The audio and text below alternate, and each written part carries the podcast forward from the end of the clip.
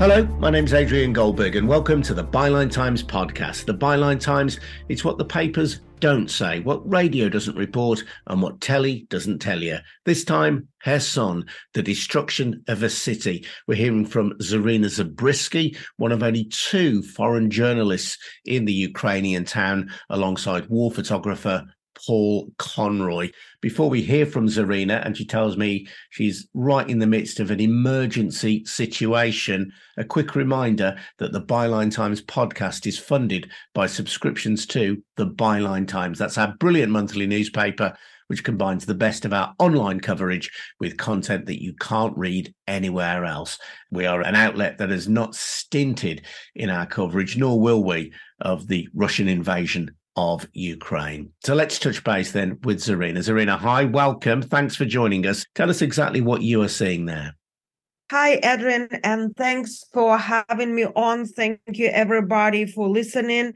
This is quite an emergency situation here as it's unrolling now as we're speaking. We have yet another air raid in the city, and I lost count, honestly, just today it's probably 10th or 20th. Basically, they're going on and off. And sometimes the air raid siren doesn't coincide with actual attack because of the geographical uh, position of the city. And if you're not familiar, I will just give a very brief summary overview of Kherson and of its story throughout these invasions, throughout the Russian full scale war of aggression in Ukraine. So, Kherson is the southern city. It used to have a population close to 300,000 and it was the only major Ukrainian city that the Russian military managed to seize during this war. It's positioned very strategically on the Black Sea, very close, and directly on River Dnipro, the third biggest river in Europe, and it cuts Kherson region in two parts. So there's a right bank where I'm speaking from, and there is a left bank, which is still occupied by the Russians. So on March 1st, 2022, just a week into the invasion, the Russians managed to capture the city. The attack was unexpected. The Ukrainian troops had to retreat. And from then on, it was mainly the resistance and there were nine months of occupation, basically of torture and terror, when the Russians were riding their armed vehicles all around the city and arresting civilians for just looking at their phone at the wrong time. There were at least four torture chambers. We covered the tortures before on your show. I covered them extensively in different reports, including our documentary film Under Deadly Skies from Byline Time with John Sweeney, Paul Conroy, and Kaylin Robertson. And finally, on November 11th, 2022, the Russians retreated back on the other side of the river, where they still are located now. And I was here on the Liberation Day when President Volodymyr Zelensky visited, and that's exactly when the shelling and attacks on the city from the other side started. Since then, they never stopped. There's been incessant shelling, artillery fire, tanks, mortars, you name it. But the last two weeks, it really intensified. And the issue here is that these attacks are underreported. There are not enough journalists here for very good reasons because a lot of people are covering the Zaporizhzhia counteroffensive. Many journalists are in Donbass where still intense fighting going on. And it's also extremely difficult to get permit to get here. And not everyone has time and funds to be waiting for such permit because we are based in Ukraine. It was easier for us to wait for the permit. We also have been working here quite a bit and we are known to the authorities. Anyway, it was very difficult to get the permit. But finally, after months of waiting, we got it. And so now we are here and we are witnessing and reporting every day destruction after destruction of civilian critical infrastructure, schools, churches. Today, we just came back from a beautiful church. It's Russian Orthodox, no, I'm sorry, Russian. It's Ukrainian, of course, Orthodox Church. And the reason I made the slip of tongue because there was a big controversy with churches going on in Ukraine for a while. There was a branch of Orthodox Church that was still reporting to Moscow.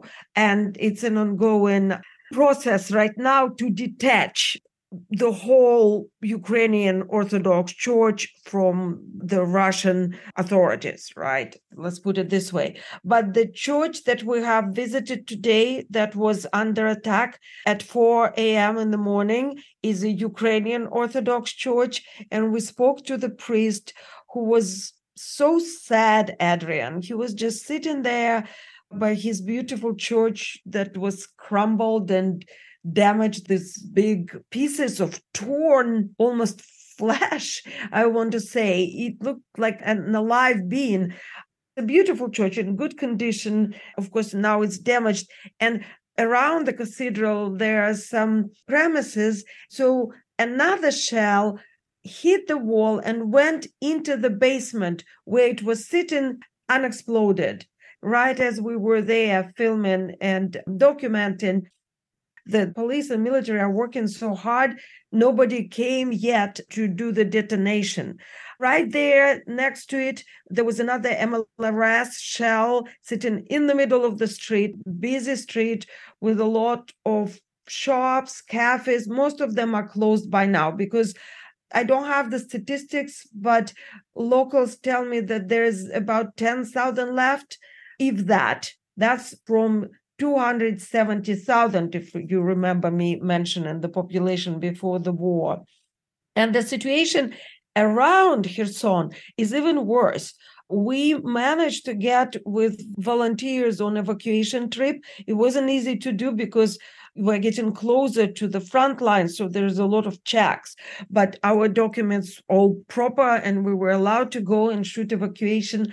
And we watched and film uh, this elderly ladies being dragged from the boats because there are a lot of rivulets all over.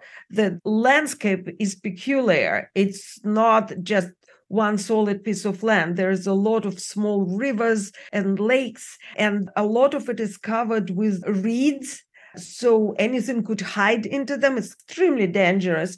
And the Russians could see that far. In some places, they're only five to 10 kilometers away, supposedly. And also, there are drones flying everywhere.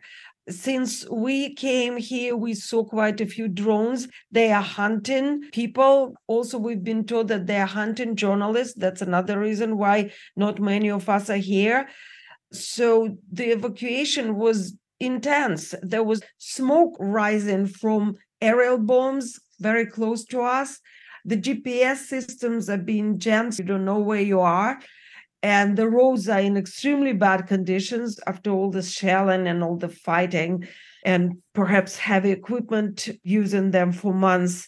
And it is extremely hard situation. I would call it a humanitarian crisis.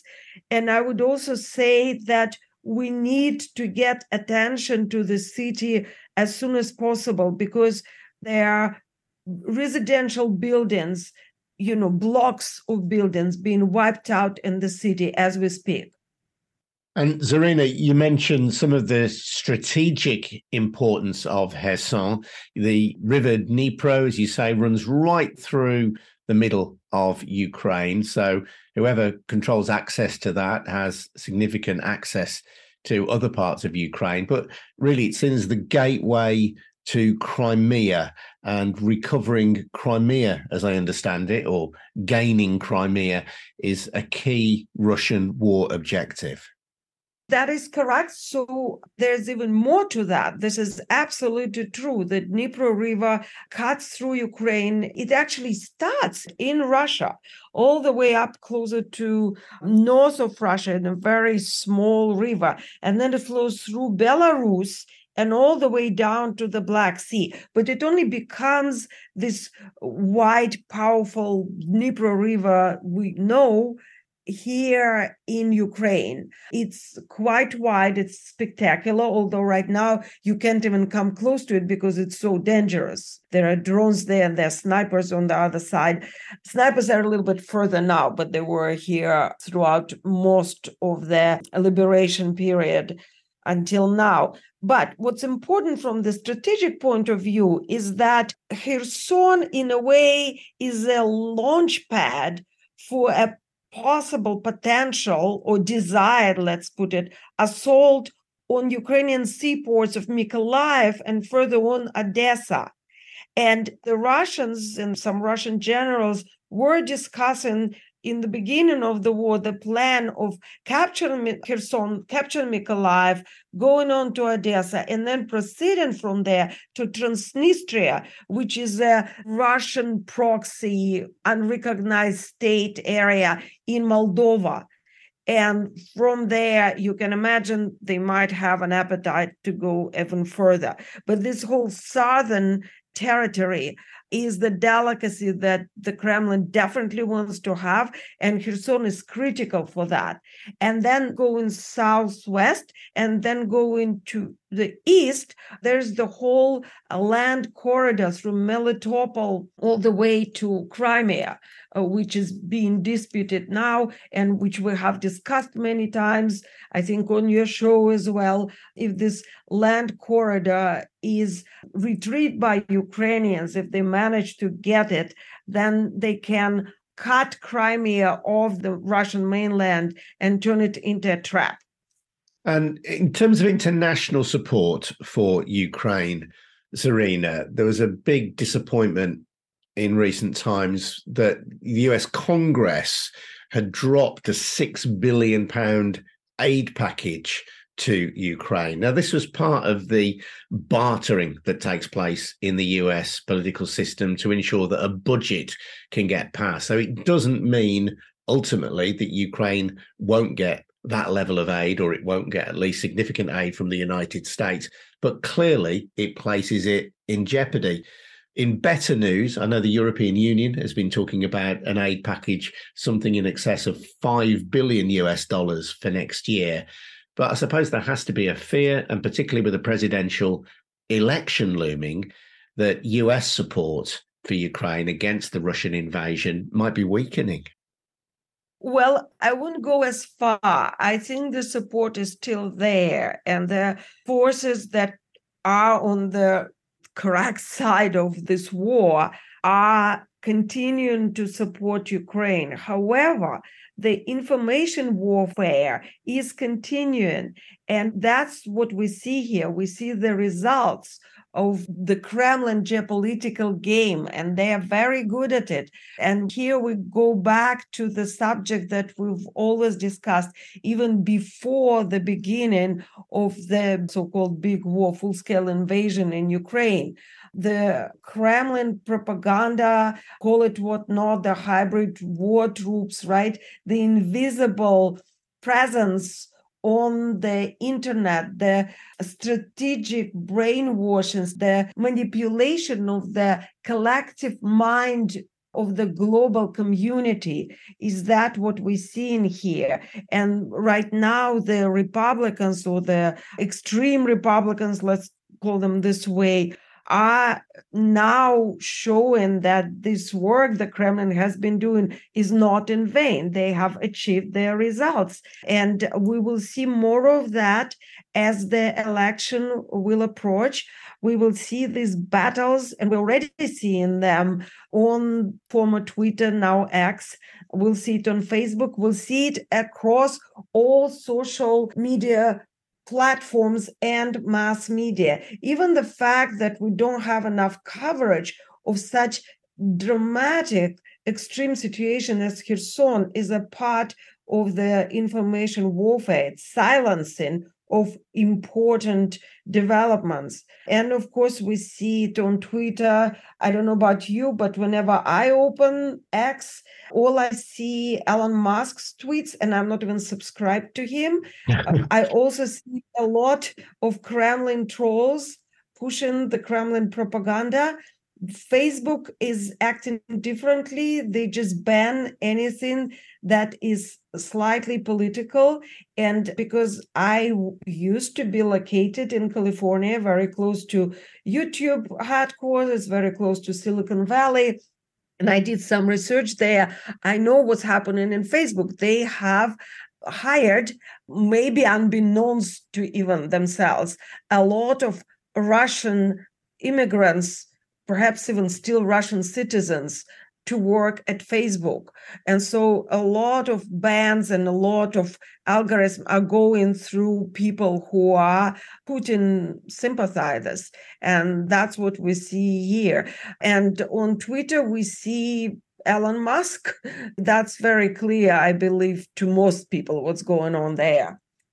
Indeed, and uh, something we've discussed with you and other contributors like Heidi Siegmund Cuda as well here on the Byline Times podcast. Just to finish, Zarina, clearly we're doing our little bit here with this podcast and through Byline Times to let the world know about the atrocities and the destruction of Kherson. What else needs to be done? What would your plea to the world be? A very good question, Adrian, and thank you. I think awareness is number one for people who are listening. It's critical that you keep yourself abreast with what's going on here in Ukraine. It concerns not just Ukraine, it concerns the whole world. What we have here will spread if it's not stopped here. I'm not even going to go into the moral aspect of helping Ukraine. I think most people understand that when civilians are being killed on a daily basis, something needs to be done. But I'm actually at this point turning to somewhat, uh, well, if you will, egotistical, right? Or healthy self preservation instincts. If Putin is not stopped, he will go further just as he went to Ukraine when nobody believed that he would. If the collective international global community does not unite and does not take the right legislative moves, doesn't take the right financial moves, we are dealing with the situation that is close to World War II, when eventually the Allies would be drawn into the World War again.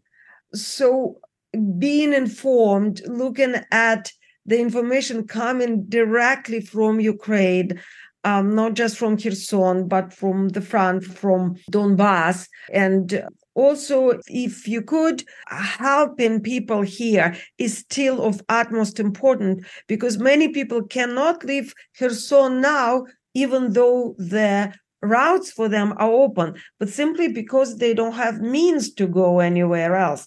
The war has been going on for two years, and many funds are exhausted. There's not as much humanitarian aid coming in.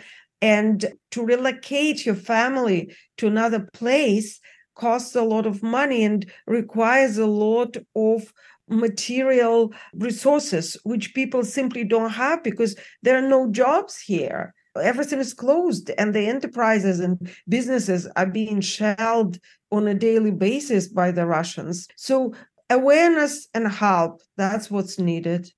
Zarina thank you so much. Good luck to you and paul. And i look forward to a follow-up to that fantastic film as well that you made with John Sweeney and Kaylin Robertson as well. I'm Adrian Goldberg. You've been listening to the Byline Times podcast. This episode has been produced by me and Harvey White in Birmingham. It is a We Bring audio production for the Byline Times, and you can support the Byline Times podcast by taking out a subscription to the Byline Times. In return, you get a rather fantastic monthly newspaper as well. Head over to bylinetimes.com for details of how to subscribe. Thanks for listening, and for now, goodbye. Take care.